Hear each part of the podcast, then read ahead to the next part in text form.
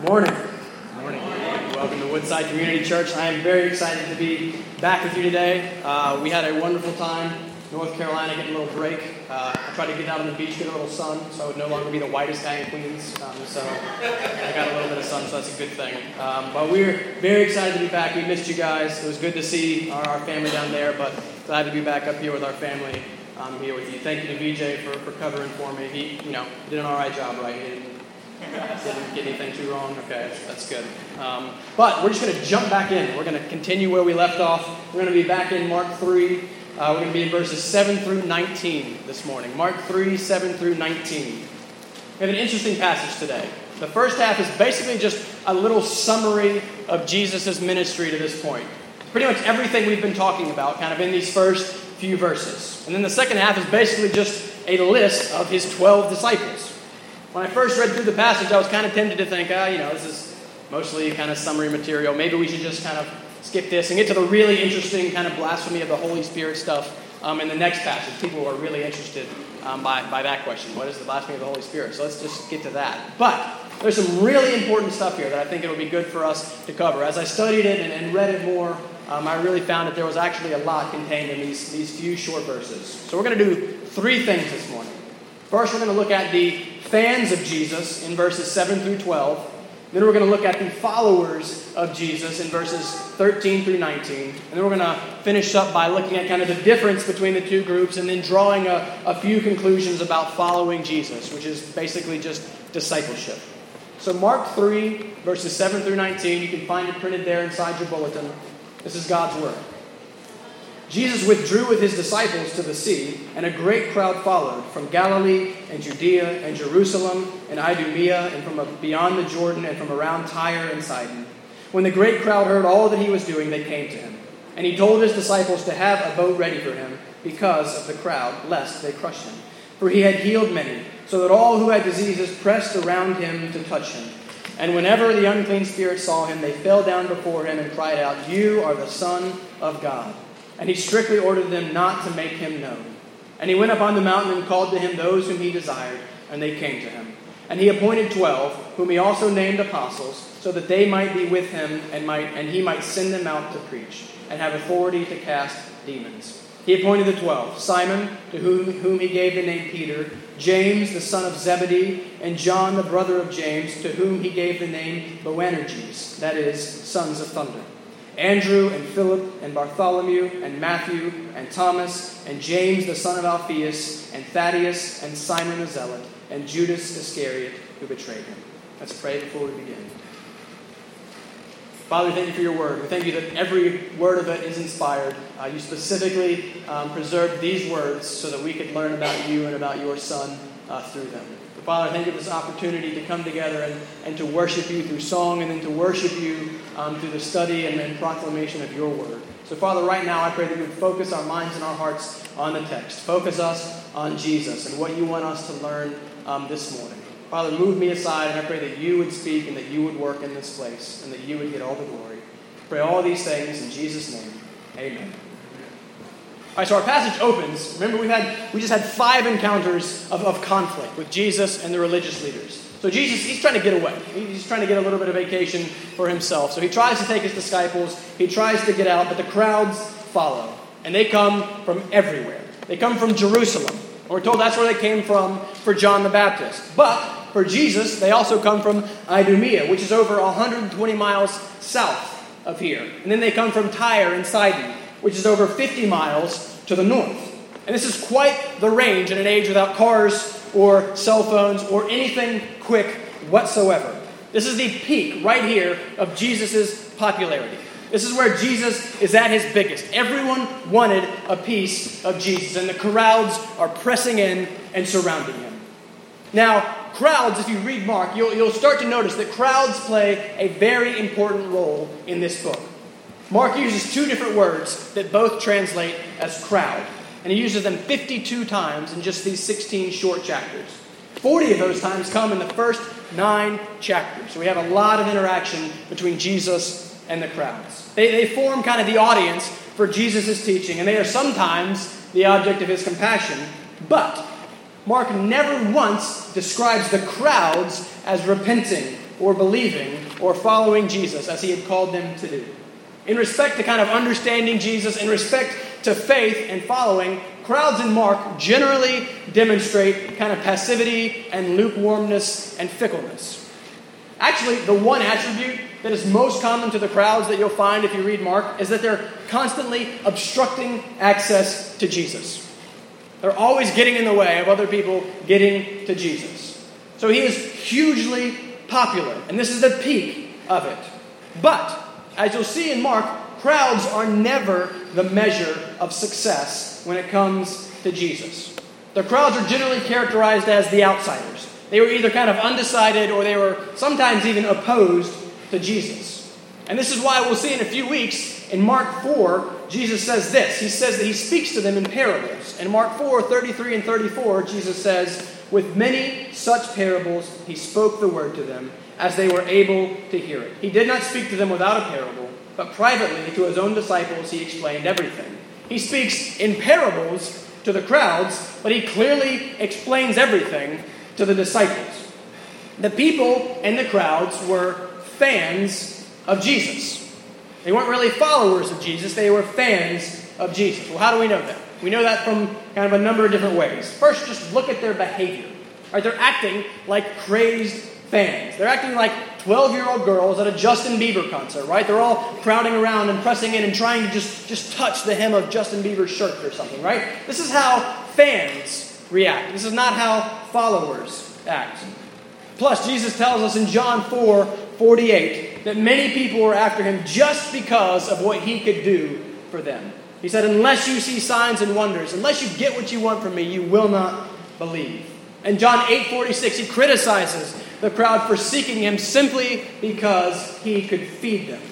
They weren't interested in Jesus himself, they were interested in what they could get from Jesus. They were basically treating Jesus as a magic kind of genie in a lamp that they would rub. Jesus would come out, all right, I need this Jesus, all right, all right, good. And then they'd kind of go off on their own way. Yesterday, I was trying to get back home, and I was getting extremely frustrated. I got delayed three times in a row in the Charlotte airport. I was texting VJ, I was like, I'm not going to get back. I don't know what's going to happen. But as I was sitting there continually getting delayed and frustrated, I noticed the guy sitting across from me. This guy's name is John Salley. Now, I don't expect any of you to know who he is, maybe a couple, but that's kind of the point I want to make.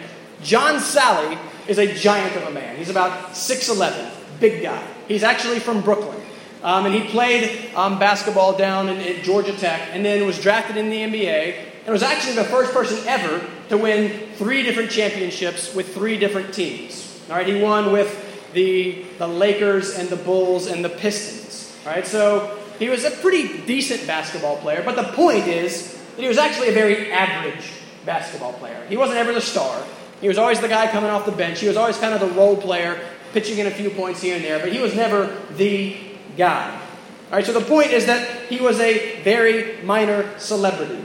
He's probably most known for this talk show that he hosted for a number of years on, on Fox Sports that he got pretty famous for. So I'm here sitting here watching this guy for about an hour, John Salley, a very minor celebrity, keep in mind, and it was fascinating to watch people around this minor celebrity crowds were gathered around John Salley. so much that it was obstructing kind of the hallway, the access to get to the other different gates. He had this big crowd. One lady was kind of jumping up and down and screaming. She was so excited to meet John Salley. And people were going up to him and grabbing his hand and, and getting his autograph and kind of sneaking in for pictures. And these people were fans of John Salley. Everybody wanted a piece of John Salley.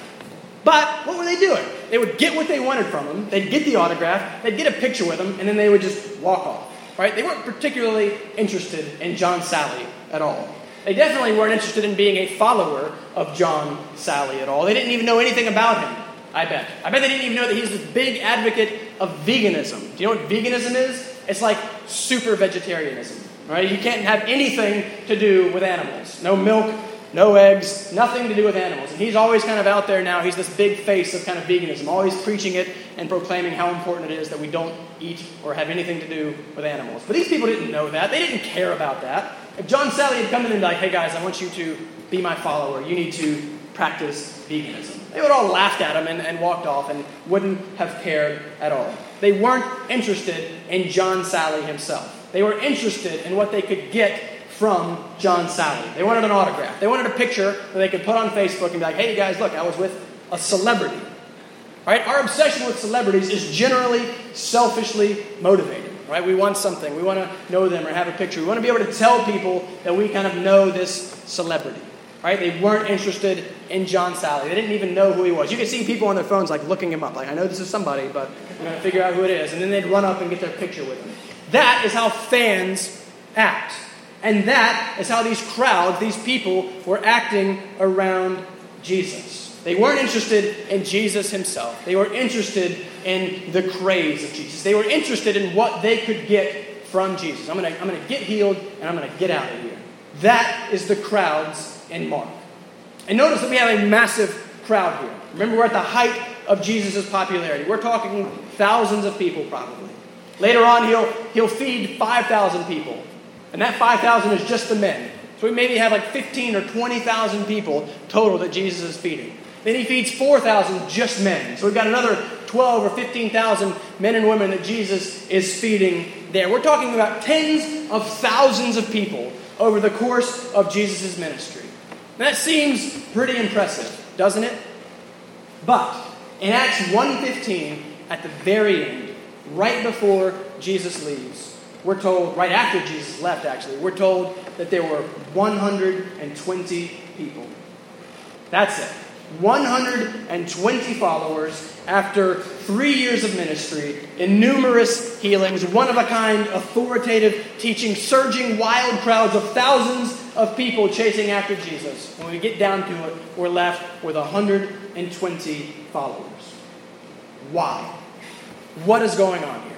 And that's kind of what I want to talk about this morning. What's the difference between the two groups and our passage this morning. What's the difference between the crowds in the first part of our passage and the apostles, the disciples, in the second? What's the difference between fans and followers? So let's turn to the followers now that we've kind of looked a little bit at the fans. Let's draw out a few things um, from the text, what it means to be a disciple, and then we'll kind of look at the differences between the two groups. So look there at verse 13 first says, And he went up on the mountain and called to him those whom he desired, and they came to him. And Jesus makes this explicitly clear to the apostles in John 15, 16. He says, You did not choose me, but I chose you and appointed you so that you should go and bear fruit. So, this then is the absolutely first necessary step of discipleship. Without this one, nothing else we're going to talk about is possible. Notice what's going on. Jesus is the one that does the choosing. He calls whom he desires to be his disciples. And we've seen that already with the five men who have already been called and chosen by Jesus. He goes to Simon and Andrew and James and John and Levi, and Jesus comes to them and he calls them. They don't just kind of like this Jesus guy a little bit. They're not just kind of, oh, you know, I'm going to check this out. Oh, you know what? I'm going to start following you. No, he takes the initiative. Jesus shows up and goes to them and calls them. They're just living their lives, right? They're in the middle of fishing on their boats. Levi is sitting at his tax booth doing his thing, and then all of a sudden, Jesus shows up and he changes their entire lives. Jesus is the one that does the calling of his followers. And this is the pattern that you'll find over and over again throughout the Bible. We kind of like to think of ourselves as these like really smart spiritual seekers. Like we're checking things out. Like, all right, this is interesting. This is interesting. I'm going to check this one. Oh, okay, all right, Jesus. You know what? I choose you, Jesus. You're the one. I'm going to go with you. No, but but that's not how it works in the Bible. Just take Paul as an example. What was Paul doing? He was actively persecuting the church.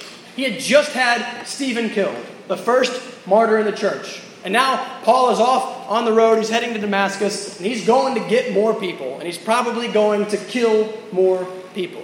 He wasn't seeking Jesus, he wasn't trying to decide to follow Jesus. He hated Jesus.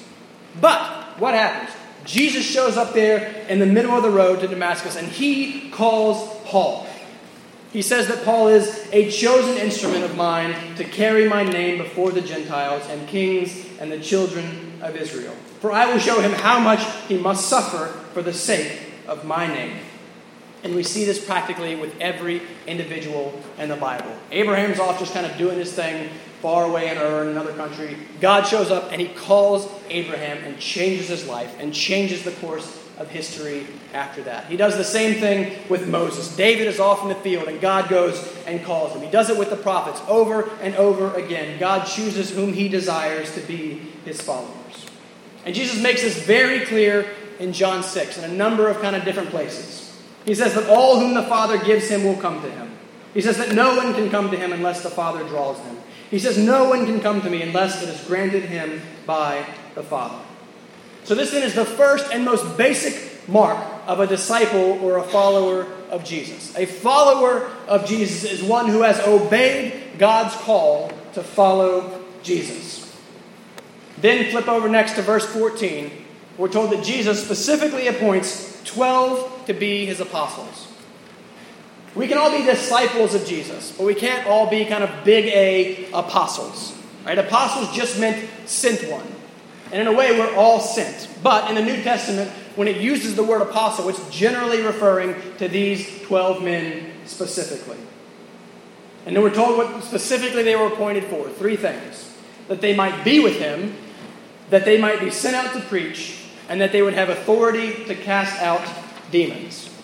And I think this is a good summary of what it means to be a disciple, a follower of Jesus. First, you must be called, and then you have these three things that once called disciples are appointed to do. So, three parts to being a disciple. Being a disciple is relational, it is verbal, and it is behavioral. Relational, verbal, behavioral. First, it is relational. It says that he appointed the 12 that they might be with him. The crowds weren't with Jesus. They were just kind of an ever rotating, ever changing mass of people getting what they wanted and moving on, getting what they wanted and moving on. But discipleship, Christianity, is relational. It's not about God out there kind of at arm's length giving us some rules to follow. It's about knowing Him and loving Him and being with Him. Right? Jesus is called Emmanuel. What does that mean? It simply means God with us. And the 12's time with Jesus is instructive for all of us. They were always with him, always learning from him, always listening to him and imitating him. It's not about a list of rules to keep, it's about a relationship. Second, being a disciple is verbal. Jesus appointed the 12 that he might send them out to preach. Now, we're not all called to quit our jobs and become pastors of churches. We're not all called to vocationally be preachers, but we are, every one of us, called to preach. We are all called to some sort of ministry of the word. Now, for most of us, that will primarily involve kind of loving and, and sharing the gospel with our friends and our family and our coworkers, those people that God has specifically brought in to our sphere of influence. Now, you don't have to beat people over the head. You don't have to give them a tract and explain to them the entire story of the Bible every time you meet them. But we talk about the things that we love. We talk about the things that we love. I know that VJ loves Ron Paul because he always talks about Ron Paul, right? If you spend any time with me, you're going to find out that I love sports because I am always talking about sports, particularly Carolina basketball. I talk about it a lot right? The amount of times we talk about things is uh, demonstrates how much we love them. I talk about Melissa and Emma all the time because they're a lot better than I am, and I want people to know that, that they're with me and that I get some of the credit kind of for some of that, maybe, right? I talk about the things that I love, so I'm always talking about them then if, if it is necessarily true that we always talk about the things that we love, and it is, I can spend an hour or two with you and pretty quickly start to figure out what you are really interested in and what you love. We talk about the things that we love, then how can we not at least, to some degree, a little bit, talk about the absolute best thing that has ever happened to us? If this whole thing is true, right, if this whole Jesus deal is really true, if you were actually dead in your sins, if you were well on your way to spending eternity in hell, and if there was nothing you could do about it, but Jesus showed up and saved you, brought you back to life, restored you, reconciled you to God, and gave you eternity in heaven, how could you not at least a little bit want to talk about that? Discipleship is always verbal. Have you ever heard the saying people always say now? It's cool these days. Like, uh, preach the gospel and, if necessary, use words. That's stupid. Right? That doesn't make any sense. The gospel is good news. It is words. All right? The gospel is verbal. It is a message. It is something that we are to share and proclaim and tell people. Yes, live lives that, that adorn the gospel. Be obedient to Christ. That's very good and important. But that's not the gospel. All right? The gospel is necessarily verbal. Right? We have to be sharing the gospel if we are disciples of Jesus Christ. So, relational, verbal, and finally, discipleship is behavioral. We're going to spend a lot of time on this one in a second, so I'll just briefly mention it here. Jesus calls and appoints the 12, and he says to, for them to cast out demons in verse 15. But in, in, in Matthew 10 1, in kind of this same parallel passage, we're also told that he gave them the authority to heal as well. So, what do we have here? Well, we have the three exact things that Jesus himself had been doing preaching, healing, and casting out demons. The apostles were called to do the exact same things that Jesus were doing. They were called to imitate their Lord. And we are as well. If we are going to be his disciples, we must imitate Jesus. Now, listen, we're no longer called to go around trying to cast out demons. Um, I got a bad ankle, and once I once I sprain it badly, it's coming. I don't expect you to come up and lay your hands on it and try to heal my ankle. No, the, the specific actions are not the point. The actions serve to demonstrate that the king had come. Right? The actions pointed to Jesus. The actions showed that the kingdom that Jesus brought was breaking in, that things were starting to change. The actions pointed to Jesus. So, the main idea to take away here is that the apostles were imitating and obeying their Lord. And we must as well. So, discipleship is always behavioral, relational, verbal, and behavioral. That's basically discipleship. Now, I want to spend the rest of our time kind of drawing a few conclusions from these two different groups and kind of seeing what some of the maybe the, the major differences are between them. We've got the apostles and we've got the crowds. Remember, and this is important, Crowds are not a measure of success in Mark.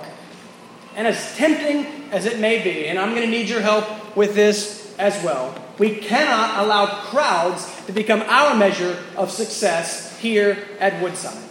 Now, numbers are great.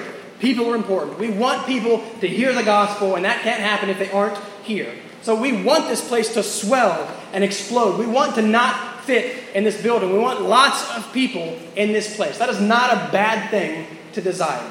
But we cannot measure our success by the amount of people coming here. Jesus never measured success by numbers, and we cannot either. Based on kind of modern day church growth models, Jesus would have been an absolute failure. All right, three years of 24 hour ministry and 120 followers. Right? Jesus was not concerned with numbers. And it's actually, if you think about it, it's not that difficult to draw a crowd. You just have to say some things that people want to hear. You dress really cool. You, you spike up your hair. You have a big band with loud music and big flashing kind of lights going on. My brother, he's a pastor down in Charlotte, and there's a church just down the street from him, a big church. But literally, when you walk in for every service at the door, you have, you have your ushers, and they're handing you bulletins, but they're also handing you earplugs. Because it's so loud in that place that they give you earplugs so that your ears aren't harmed. So we need some extra ushers. We need to get Jerry back there with, with some earplugs, kind of handing those out for our loud piano playing. But, but the point is that all you have to do is have really cool video clips and really cool sermon series titles, and you always preach through series on sex and relationship, and people love that stuff. It is not that difficult to draw a crowd. And if you don't believe me, just go and Google kind of the list of the largest churches in America. And I'll tell you honestly, some of these guys simply are not preaching the gospel. Take the largest church in America, for example 43,000 people in one church. 43,000 people. Now that is a crowd. What church is that? That is actually Joel Osteen Church, Joel Osteen's church. And this is what he says in maybe his most popular book. He says, It's God's will for you to live in prosperity instead of poverty. It's God's will for you to pay your bills and not be in debt. It's God's will for you to live in health and not in sickness all the days of your life. But that is a lie. And that is not coming from the Bible. If that is God's will for your life, then apparently the apostles were out of the will of God. Because their lives were marked by suffering and pain and difficulty and death. All right? That's how the disciples' lives went. It's it's not hard to draw a crowd. All I have to do is look really, get some cool hair and some big teeth, and just tell you things that you want to hear. Tell you that if you just come here, you'll be rich and happy and healthy. You just come to church, that's what builds a crowd. But we cannot allow our desire for a crowd. We cannot allow the number of people in this place to become our measure of success. Jesus never tells us to go and make a crowd. He says to go and make disciples.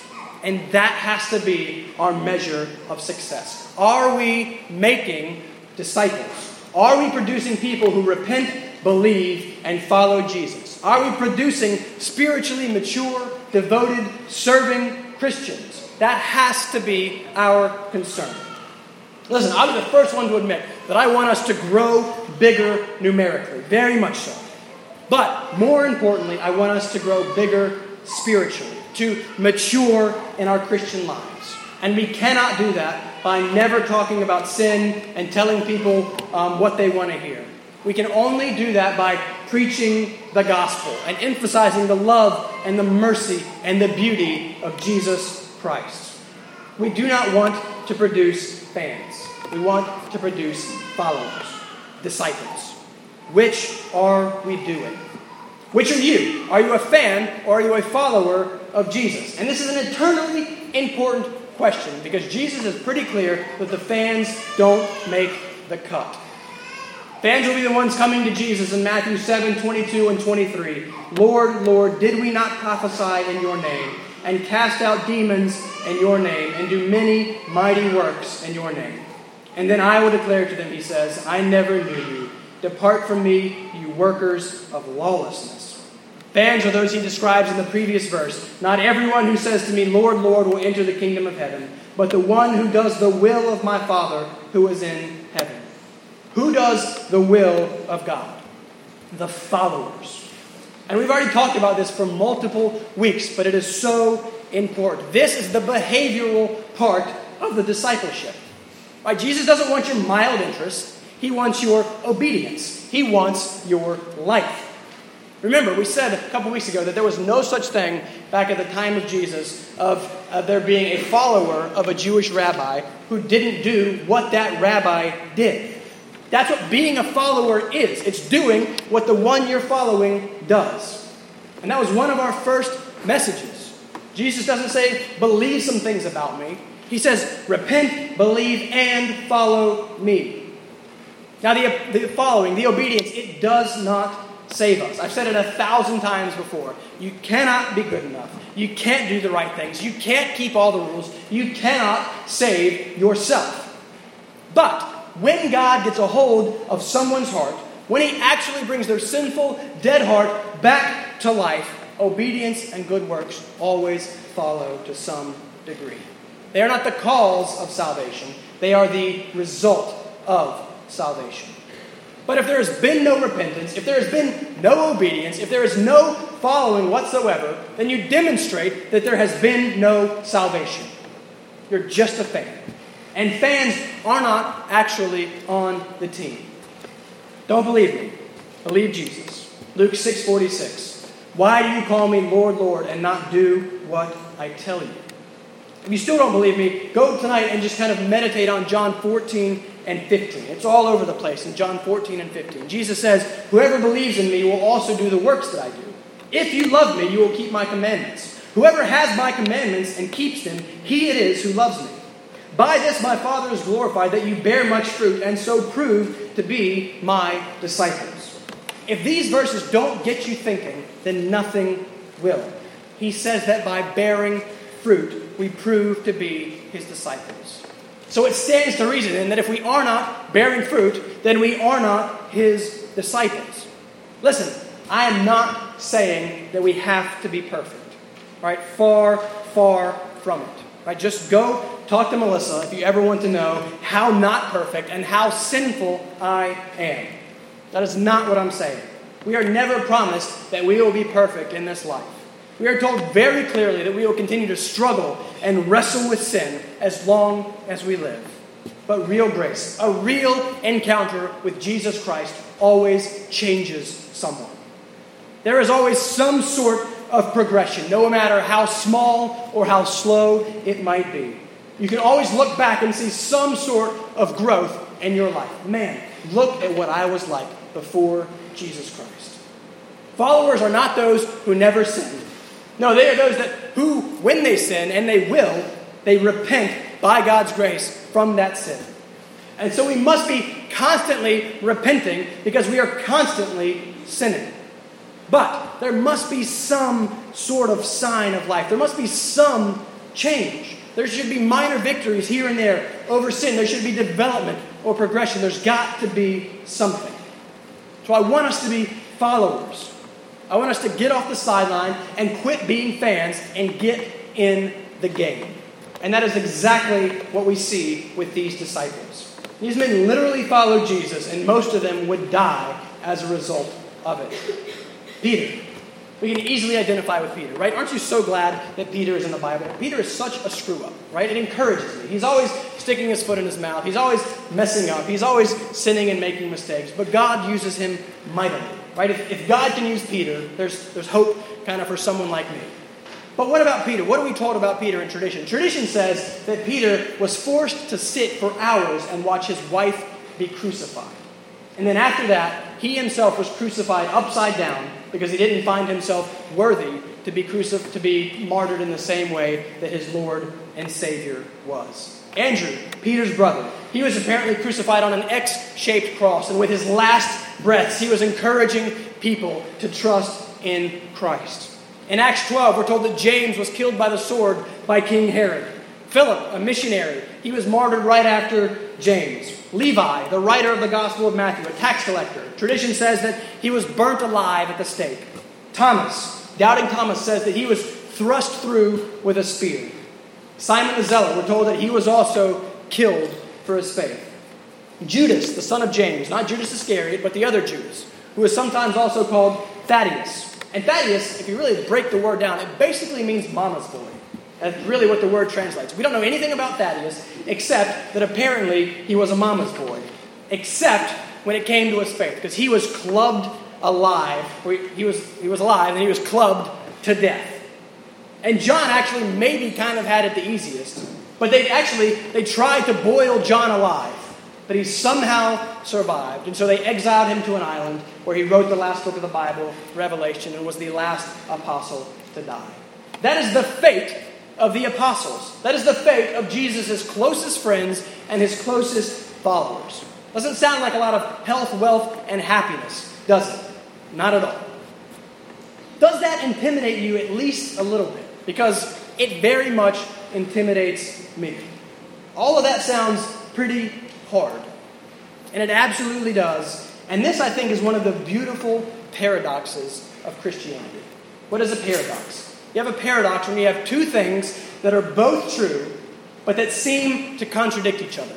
Or you have two true things that seems like they contradict each other. Like light. Light behaves as a wave and as a particle. We know that that's true, but we don't know how it works because it seems like those two things could contradict each other. That's what a paradox is. And Christianity is both the easiest thing in the world, yet it is the most difficult thing in the world. Why? Well, actually, I think the Christian writer C.S. Lewis, the guy who wrote the Chronicles of Narnia and Mere Christianity, he explains this better than I can. It's, it's long, but it's worth reading. So, kind of, so pay attention here. I'm going to read you kind of these few words from C.S. Lewis. This is from his book Mere Christianity. He writes, "The Christian way is different. It is harder and easier. Christ says, "Give me all. I don't want so much of your time and so much of your money and so much of your work. I want you." I have not come to torment your natural self, but I have come to kill it. I want no half measures are any good. I don't want to cut off a branch here and a branch there. I want to have the whole tree down. Hand over the whole natural self, all your desires, which you think were good, as well as those that you think were wicked. The whole outfit. I will give you a new self instead. In fact, I will give you myself. My own will become yours. It's both harder and easier than what we're all trying to do. You have noticed that Christ himself sometimes describes the Christian way as very hard and sometimes as very easy. He says, Take up your cross. In other words, it is like going to be beaten to death in a concentration camp. Next minute, he says, My yoke is easy and my burden is light. And he means both. And one can see just why both are true.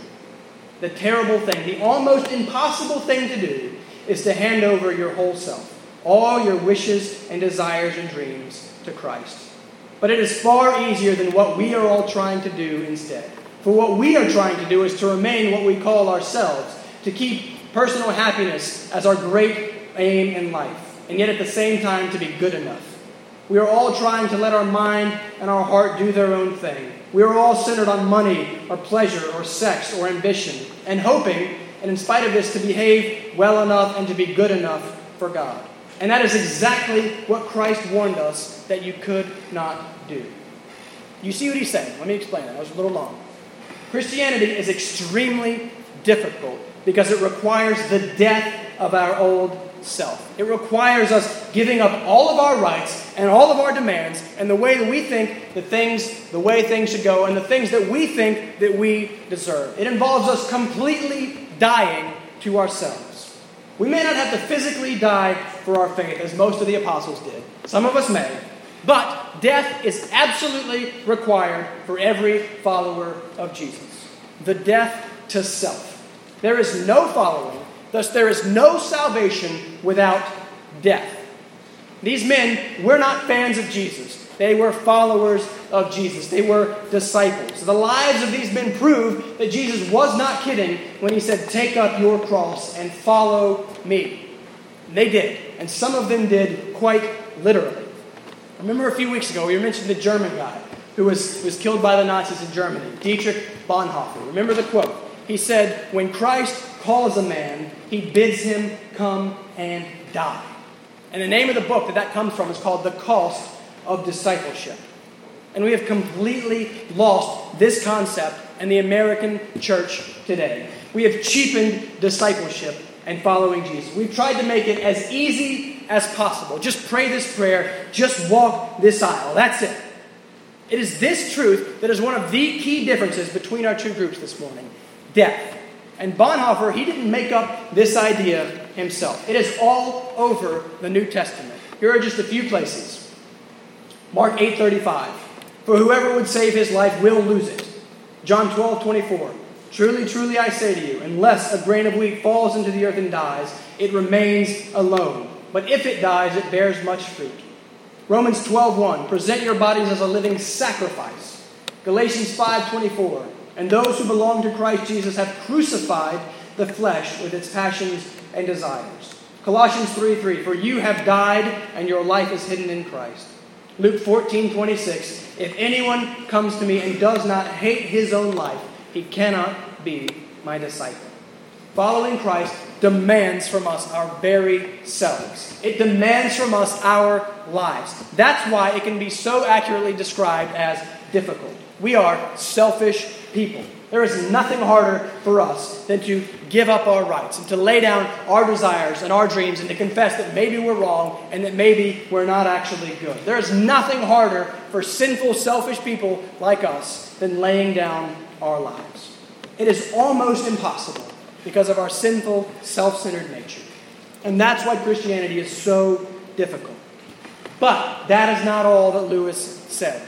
As difficult as all of this is, it is infinitely easier than what we have all been trying to do, which is to be good enough to impress God and save ourselves. That actually is impossible. And that's what every other religion, that's what every other philosophy or way to live is going to teach you. Be good enough, keep these rules, and do these things, and God will reward you. God will save you. And Jesus says that is impossible.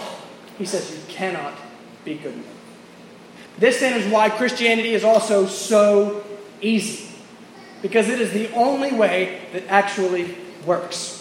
It is so easy because it is the only way that does not require our work. It only requires the work of Jesus on the cross. He works, we rest. What could be easier than that?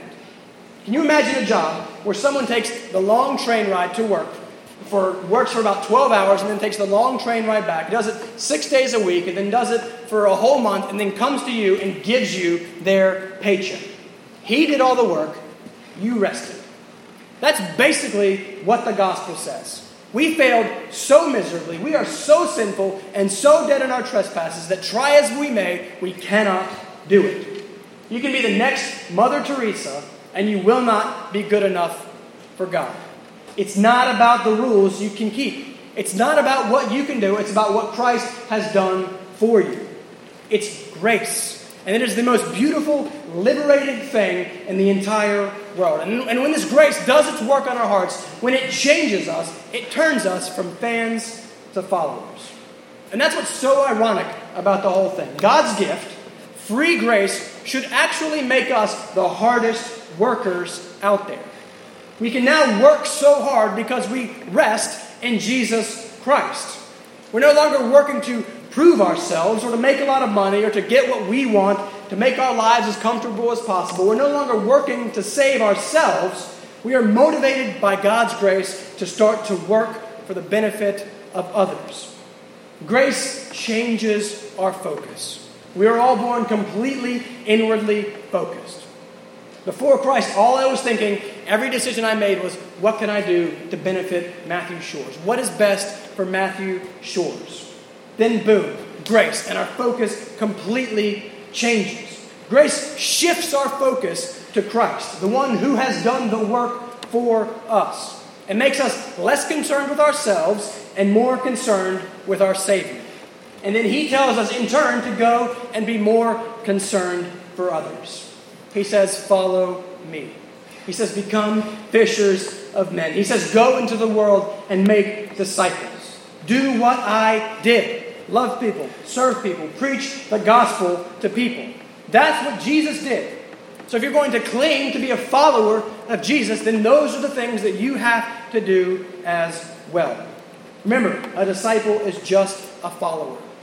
And Jesus says, Why do you say to me, Lord, Lord, and not do what I say?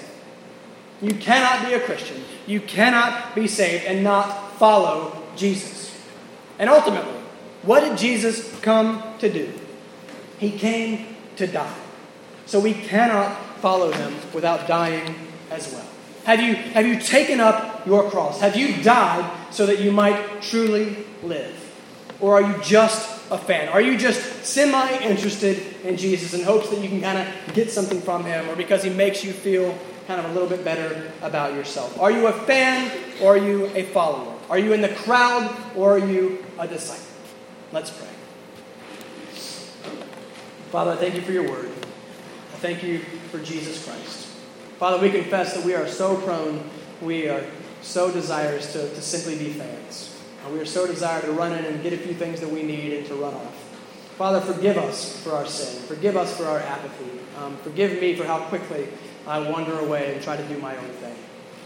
Father, I thank you that you are a God who forgives, but you are a God who forgives because of Jesus Christ. We thank you for sending us a perfect, holy substitute who stand in our place and, and to take uh, the penalty that we deserved, who died so that we could live. Father, I pray for this church that you would make this a place that, that produces disciples. Father, we pray that you would bring people into this place. We pray that you would fill this building, but that that wouldn't be our focus, but that spiritual maturity, that discipleship, that, that following you would be our focus. Father, I, I, thank you for this opportunity and the blessing to, to come together and worship you and to study your word. I thank you for these truths, Father. But no matter how well I present them or how poorly I present them, Father, I have no ability whatsoever to, to change someone's heart. I have no ability to, to save somebody. But Father, you do. And you promise that you will. We pray right now that your Spirit would be working in all of us. Father, convict us of our sin. Convict us of those places in our lives where we do not follow you. Father, because we all have many. Father, lead us to repentance. Grant us repentance. Father, we pray for those in here who do not know you, Father, you would grant them repentance and faith. Father, bring dead hearts back to life for your glory. Father, we thank you for this time. We pray all this in Jesus' name. Amen.